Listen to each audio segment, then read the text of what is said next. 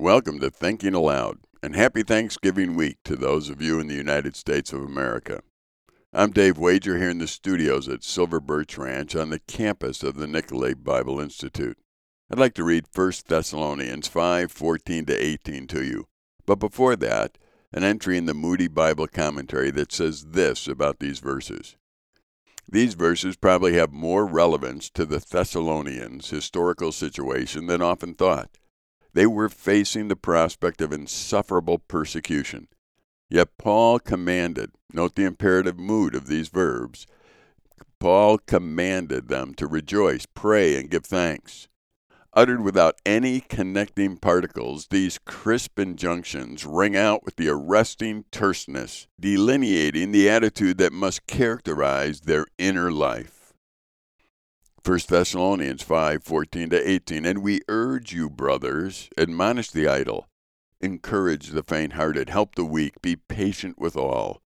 See that no one repays evil for evil, but always seek to do good to one another and to everyone. Rejoice always. Pray without ceasing. Give thanks in all circumstances, for this is the will of God in Christ Jesus for you.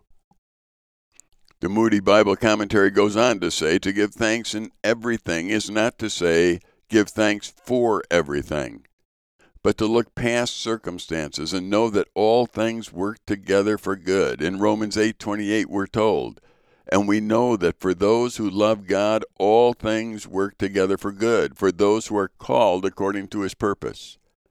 God has a plan, and those who know God rest in the fact that he does have a plan. We don't need to understand everything that's going on in life. We don't need to understand everything that's going on in our families we don't really need to understand everything that's going on, even in our own minds. But what we do need to understand is that God loves us and He's got a plan, and we live in accordance with those things. It's God's faithfulness that we count on, not mine, not yours. It's God's consistency that we count on, not my consistency, not your consistency.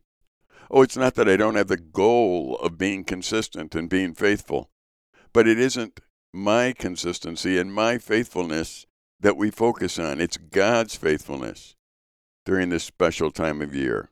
We can stop and pause and thank God for His faithfulness to us throughout history. It is God alone that we praise for all the good things that we have enjoyed this past year.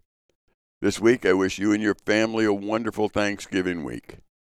I'm Dave Wager here in the studios at Silver Birch Ranch on the campus of the Nicolet Bible Institute.